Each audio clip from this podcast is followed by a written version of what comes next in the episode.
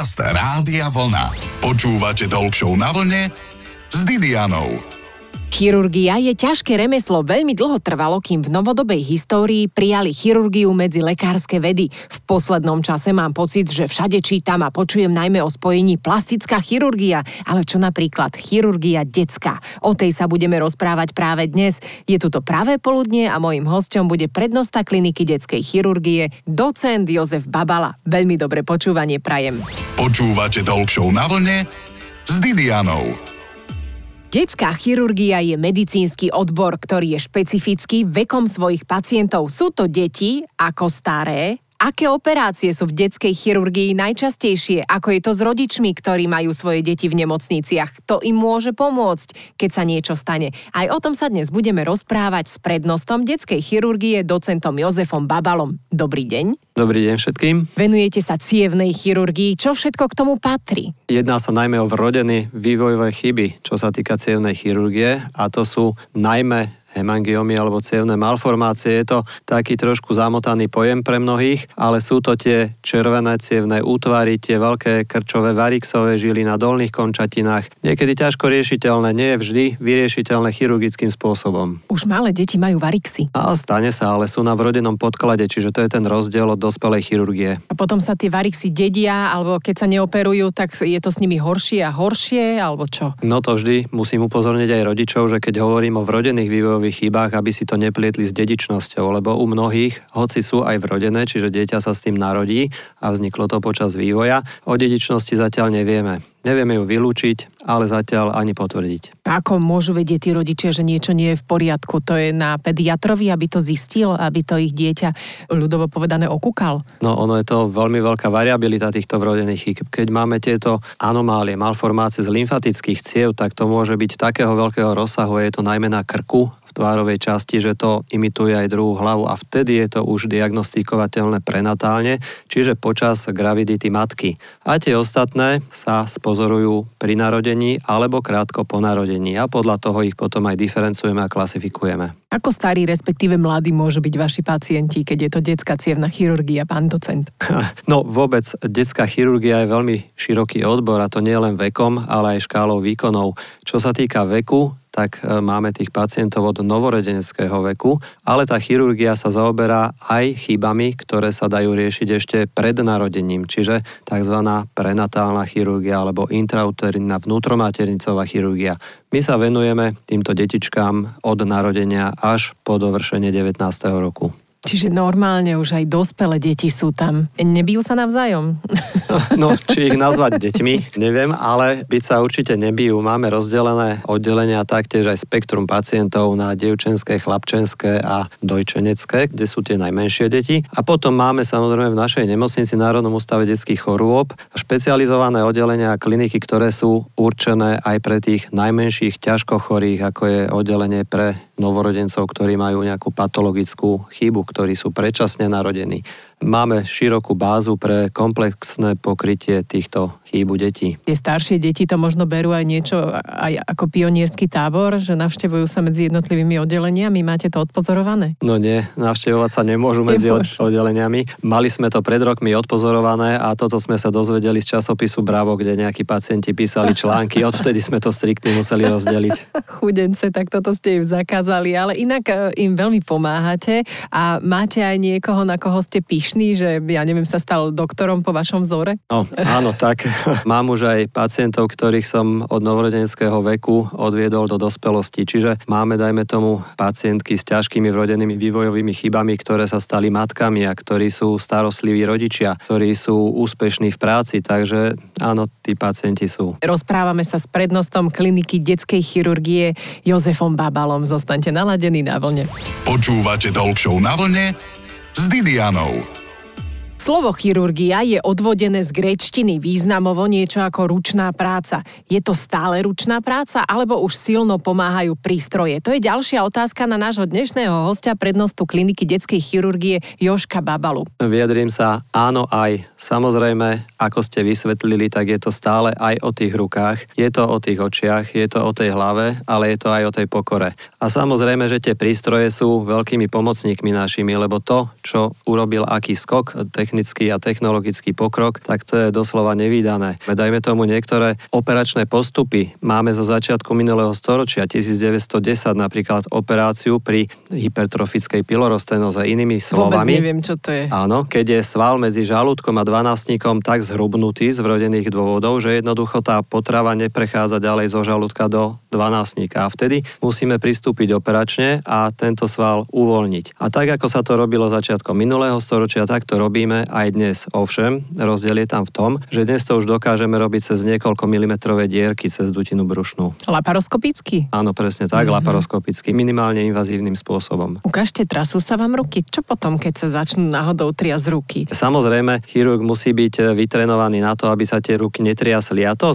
záleží aj od režimových opatrení. Napríklad, keď som bol mladým chirurgom, tak som vedel, že nemôžem si dať ráno silnú kávu, lebo vtedy jednoducho mal som ešte veľký rešpekt, mal som tenziu pre tou operáciou. A vtedy, keď som si ešte pomohol kávou, tak skutočne ten tras sa dostavil, ale postupom času si vytitrujete aj tie postupy, aj tú hlavu na to, aby ste mali istú ruku. Ale aj tu ste odmietli tú kávu, takže e, kedy zvyknete operovať? Ráno, alebo po obede, alebo večer? No to záleží. My mm-hmm. máme 24-7 pohotovosti, takže kedy príde tá operácia a chirurgia, detská chirurgia, ako aj iné chirurgické odbory sú aj urgentnou medicínou, takže tam, kedy príde pacient, vtedy ho musíte operovať. Bežný operačný deň začína o tej polu 8 na operačnej sále, končí koncom pracovnej doby, ale súčasne služba preberá ďalší sled e, operácií, vyšetrení a liežby pacientov. Vypínate si mobilný telefón? Dávam si ho na tichý mod a v noci si ho niekedy aj vypínam. Treba si oddychnúť. Viem, že doktori nespia dlho, že už nedokážu niektorí, aj tí, ktorí robia na pohotovosti. Vy to máte ako so spánkom? No, spánok mám ľahký a veru, že na nočné služby sa nedá zvyknúť. Aj keď ste v službe a máte ten čas, dajme tomu na spánok, ten spánok nikdy nie je taký plnohodnotný ako spánok doma. A to sa podpisuje samozrejme aj potom na zdraví tých chirurgov. Väčšina z nich umiera buď na maligné ochorenie alebo na infarkt. Zas z toho toľko viete, ale tak staráte sa asi o seba. Viem, že behávate. Ah, áno, áno, behám a keď je pekné počasie, tak behávam. A čo kolby? Nebolia ešte? Ale nie. z toho, tvrdia, že je to veľmi nezdravý šport, ten beh. Hej, vaše hity sú mi blízke, to som už povedal, ale kolby mi ešte, chvála Bohu, slúžia. Našim milým hosťom je dnes prednosta kliniky detskej chirurgie Jozef Babala. Ešte si povieme napríklad aj o diagnózach, s ktorými sa stretá stretávajú lekári 5-6 krát do roka a ako rozpoznať aj nádejného chirurga. Zostaňte naladení. Počúvate Talk na vlne s Didianou. Rozprávame sa s docentom Jozefom Babalom, ktorý je prednostom kliniky detskej chirurgie. Pán doktor, deti sú veľmi maličké oproti nám dospelým. Ako sa také niečo študuje a učí? Začína sa u dospelých pacientov a potom sa prechádza k menším a menším orgánom? Alebo ako to je? Áno, keď už je lekár v praxi po skončení a dá sa na tú detskú medicínu, je to krásna medicína, či pediatria, alebo detská chirurgia, alebo iné detské odbory, tak e, samozrejme sa stretávame aj s tými najmenšími deťmi. A tie najmenšie nie sú častokrát zdraví novorodenci, 3-3,5 kilové detičky, ale stretávame sa so 600 gramovými, nedonosenými, nezrelými detičkami, takže už od takých musíme samozrejme si vedieť poradiť, musíme ho vedieť diagnostikovať, musíme vedieť indikovať správne, či operovať, či neoperovať, ak operovať, tak ako operovať. Čiže je to skutočne náročný odbor detská chirurgia a ako sa učí, no to je veľmi dobrá otázka, ako sa učí, lebo tam samozrejme tá prax nestačí 5-ročná. Áno, o 5 rokov sa môže stať absolvent medicíny detským chirurgom. Áno, na papieri. Má tu atestáciu z detskej chirurgie, ale určite nezačína operáciami tých najmenších a najťažších detí. Takisto, keď sme hovorili o tej minimálne invazívnej chirurgie, tam je tzv. učiaca nábehová krivka alebo learning curve, ktorá znamená, že za 5 rokov sa ten chirurg dokáže naučiť akej takej zručnosti, aby tie základné veci mohol spolahlivo robiť. Čiže tá cesta je ozaj e, náročná a vyžaduje si krôčik po krôčiku a veľkú trpezlivosť. A vy ako prednosta kliniky to máte aké? Uprednostňujú vás pri operáciách alebo kto rozdeluje, že kto bude koho operovať? Ste takí, že chcete byť pri každej operácii, aby to dopadlo dobre? Skôr treba tak povedať, že ja uprednostňujem mladších kolegov a chcem, aby boli šikovní a zruční. Sice tých pacientov nie je veľa, najmä tie vrodené chyby, ktoré sa vyskytujú mnohokrát jeden z 10 tisíc živo narodených a podobne. Čiže máme diagnózy, s ktorými sa stretávame, dajme tomu 5 krát, 8 krát do roka a to skutočne na ten tréning nestačí. Kvôli tomu sú rôzne workshopy, rôzne kurzy, rôzne cvičenia, trenažéry alebo operácie na živých zvieratách, ktoré sa cvičia so skúsenými chirurgami. Takže oni nie sú lacné tieto kurzy, častokrát je to nad e, tisíc eur, ale snažíme sa zozbierať tie prostriedky alebo vyslať tam tých mladých študentov na zahraničné pracovisko alebo na tieto workshopy, aby tú zručnosť získali a tak či tak musí každý byť veľmi trpezlivý a veľmi cieľavedomý, musí vedieť, že chce byť tým detským chirurgom, aby sa raz dopracoval k takej úrovni, že tým pacientom bude len a len pomáhať. A je dosť študentov? Študentov je dosť. Je to iná generácia a to sa presviečame každým dňom, lebo ja týchto študentov učím, mám s nimi semináre, prednášky a na mnohých vidíte už od začiatku podľa toho, aký majú záujem, ako sa vedia postaviť k pacientovi, či z nich bude alebo nebude dobrý lekár. Podľa čoho? Keď sa postaví napravo, tak bude? to už vidíte na detailoch, lebo každá profesia sa odvíja od detailov a pokiaľ tam nie sú tie nuancy a neviete to odhadnúť, či už operujete a vy sa naučíte tie detaily, alebo si všimnete na tom mladom absolventovi, ako držíte ruky, ako narába s tým nástrojom, ako pristupuje ku tomu pacientovi, tak tam už sa dá rozpoznať, že z ktorého môže byť perspektívny chirurg detský. A môže byť dobrý študent medicíny aj ten, ktorý sa bojí operovať? Ale určite tých odborov je strašne veľa, čiže dá sa vybrať. Áno. Dobre, rozprávame sa s pánom docentom Jozefom Babalom. Zostaňte na vlne. Počúvate Talk na vlne s Didianou. Klasická chirurgia sa mení na mini-invazívnu. V prípade detských pacientov je to asi veľmi potrebné, však určite, že majú menšie cievy napríklad ako my dospeláci. Dobrou správou teda je, že operačná technika sa zjemnila a je stále viac precíznejšia. Akurát naše zdravotníctvo nie je práve v zdravej kondícii. Dnes je našim hostom prednosta kliniky detskej chirurgie Jozef Babala. Ako je to s tým našim zdravotníctvom? Aj vám niekto hádže polienka pod nohy? No, my sa snažíme, aby tie polienka sme vedeli prekročiť, ak nejaké sú, ale nedá sa povedať, že by nám niekto hádzal polienka pod nohy. Je to skôr možno taká systémová chyba, a že každé 4, každých 5 rokov sa začína od začiatku na čistom stole, hlavne na tých vrchných úrovniach. My musíme ísť 24-7, nech je hore ten alebo onen. Takže čo sa týka aj ako ste spomenuli minimálne invazívnu chirurgiu detského veku, tá je úplne na mieste a zahrňa čím ďalej tým viac operácií a tak ako ide ruka v ruke s dospelou chirurgiou, tak aj detská chirurgia preberá túto praktiku s dospelou dospelej až po overení, že je to bezpečné, že je to isté a, a je to nápomocné tým pacientom. Tak napríklad, e, keď sa operoval taký žlčník, tak e, detský žlčník po dospelom sa urobil až po 6 rokoch, ale ten progres je tak dopredu, že čo máme teraz e, robotickú chirurgiu, minimálne invazívnu, tak tam už len jeden rok trvá tá odlišnosť od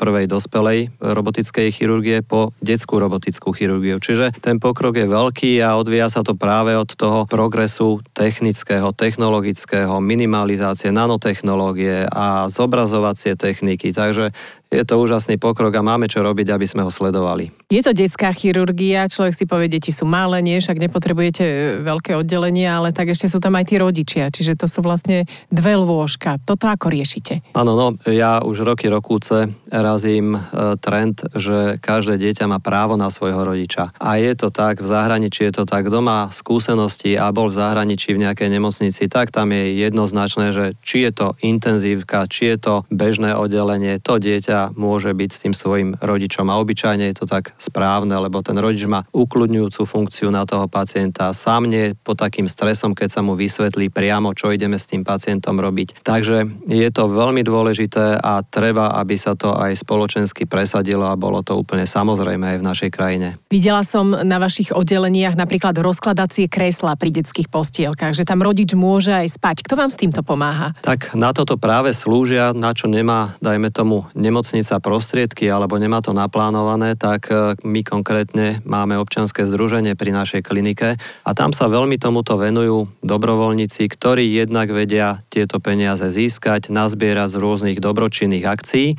a potom zlepšujú kvalitu pobytu v nemocnici aj rodičom, aj pacientom a to sú aj tieto kreslá, ako ste spomínali. Je to kuchynka pekne vybavená, kde si môžu tí rodičia urobiť kávu, kde si môžu urobiť jednoduché jedlo, kde si môžu oddychnúť pri televízore, pokiaľ ten pacient je, dajme tomu, na operačnej sále. Takže myslím, že aj tým rodičom a pacientom sa snažíme vychádzať maximálne v ústrety. A máte aj veselo vyzdobené oddelenie. Videla som rôzne obrázky na stenách, čiže aj napríklad týmto sa líši detská chirurgia, respektíve vaše oddelenia v klinike detskej chirurgie oproti tým klasickým nemocniciam. Áno, sú tam aj obrázky a sú tam aj rôzne hry, také intuitívne, ktoré tiež zabezpečila naša Lenka, ktorá vedie túto organizáciu. A či je to v ambulancii, alebo je to na oddelení, vždy vidím pri týchto hrách nejaké detičky, ktoré sa s tým hrajú a je to odlišené aj vekovo. Čiže každá hračka prislúcha určitému veku a tie deti si to už spontánne nájdu, aby vedeli, čo s tým majú presne robiť. Joško Babala, prednosta kliniky detskej chirurgie, je hosťom talk show na vlne. O chvíľku s ním preberieme aj sestričky. Sestričky, určite ste prebraté, máte ťažkú prácu, pozdravujem vás. Tak nasledujúca pesnička z vlny pôjde najmä vám. Počúvate talk show na vlne s Didianou. Dnes sa rozprávame s prednostom kliniky detskej chirurgie Jozefom Babalom aj o sestričkách, ktoré majú napríklad u nich na klinike. Pán docent, je ich dosť? Sestričiek, no ako to povedať. My sa snažíme, aby na našej klinike ich bolo dosť, ale nikdy ich nie je dosť. Vždy potrebujeme navyše sestričky. Je to veľmi ťažká téma, lebo práca sestričiek sa nedá ničím a nikým nahradiť. My si veľmi vážime túto prácu sesterskú a sme jeden tým. Jeden bez druhého by sme jednoducho nemohli existovať. A situácia dnešných dní je taká, že jednoducho tie sestričky málo kto chce ísť robiť. A už vôbec neviete získať skúsenú sestru. Čiže s týmto je nie len problém v našej nemocnici alebo na našej klinike, ale je celospoločenský problém. U nás myslím, že záleží to veľmi jednak o tej práce, ktorá je krásna, ale tým, že sú tam aj najmenšie deti, tak nie každá sestra na to má. A mnohé aj, ktoré skúsili robiť tú prácu s deťmi, tak mnohé to vzdali a odišli aj po niekoľkých týždňoch, aj po pár dňoch, lebo tá práca je skutočne veľmi náročná. A na druhej strane záleží aj od kolektívu, čiže pokiaľ je tam dobrý kolektív a tie sestričky sa tam dobre cítia a z našej strany cítia úctu, podporu a e, odborné vedenie, tak myslím, že to ide sklbiť. To je výborné a vy si ako dokážete nebrať prácu domov? No to si veľmi nedokážem, priznám sa. Pokiaľ máte ťažkého pacienta, ktorý potrebuje aj tú následnú starostlivosť, tak s ním veru prežijete aj niekoľko dní v mysli a jednoducho vás to neopúšťa a cíti to aj vaša rodina. Takže tá práca je aj doma. A vy ste čím chceli byť? Hneď ste vedeli, že budete, napríklad e, ste začali, že budete kozmonaut, potom smetiar a potom hneď doktor? Ako mali? No, kedy sa mi to vyšpecifikovalo, ťažko povedať, ale od malička som mal vzťah k takej manuálnej práci. Mal som zmysel ku detailu, mal som rád výtvarníctvo, modelovanie, ku deťom som mal vzťah a tak mi z toho nejako vyplynula detská medicína. V tom čase, keď som študoval, tak bol ešte pediatrický smer v rámci lekárskej fakulty, na ktorý som ja aj chodil a neskôr som e, si z toho nejakým spôsobom vytitroval tú detskú chirurgiu, ktorá bude to práve, čo ma naplňa. A máte teraz e, pre našich poslucháčov odkaz, čo by ste chceli možno povedať rodičom, ktorí prídu na vašu kliniku? Najdôležitejšie získať si dôveru tých rodičov. A pokiaľ máte čas na toho rodiča, viete s ním prehovoriť a nedáte mu najavo, že vás to nezaujíma, že vás to unavuje, ale prihovoríte sa mu, vysvetlíte mu, čo idete robiť, ako idete robiť, aké to má perspektívy, aké výsledky, tak vtedy aj tá dôvera, aj ten výsledok sa dostaví. Nie každá operácia musí byť úspešná, niektorá môže mať komplikácie, ale práve vtedy je dôležitá tá komunikácia s tým rodičom, ten pekný vzťah a tá vzájomná úcta. Inak inak to nejde. A teraz tu mám takú ľahšiu tému, rozhodne nerozhodný kvíz. Topánky radšej zdravotné alebo plesové lakovky? Čo nosíte Niečo medzi tým. Asi také športové. OK, radšej biely plášť alebo žiadny? Žiadny. Čo nosíte ozaj v nemocnici? V klini- biely plášť som nemal ani nepamätám. A čo máte na sebe? No mám také modré sako. No, výborne. Radšej jedlo z jedálne na klinike detskej chirurgie alebo zo stánku s hodokmi, hranolkami a utopencami? Ako varíte? tak radšej z tej jedálne, ale pochutím si aj na takých špecialitách, ktoré patria k pivu. O 10 rokov radšej mať funkciu v štátnej nemocnici alebo malú ordináciu v centre mesta Snina. Mám jedno aj druhé, aj keď nie v meste Snina, ale v Bratislave. Radšej odborná literatúra alebo bežná knížka? Častejšie sa dostávam k tej odbornej, ale rád aj čítam. Čiže máte čas aj na takého konička, akým je čítanie? Nie. No. A obed s rádiom vlna alebo rádio vlna s obedom? Rádio vlna som si celkom oblúbil, keďže som niekde počul nejakých kvínov a nejaké podobné vychytávky z mojich e, dôb mladosti, takže je mi to blízke. Ďakujeme veľmi pekne za návštevu, nech sa vám darí a zahrať dáme aj všetkým, ktorí náš rozhovor s docentom Jozefom Babalom počúvali. Deň ako z obrázku prajem. Počúvate Talk na vlne s Didianou. V nedeľu po 12.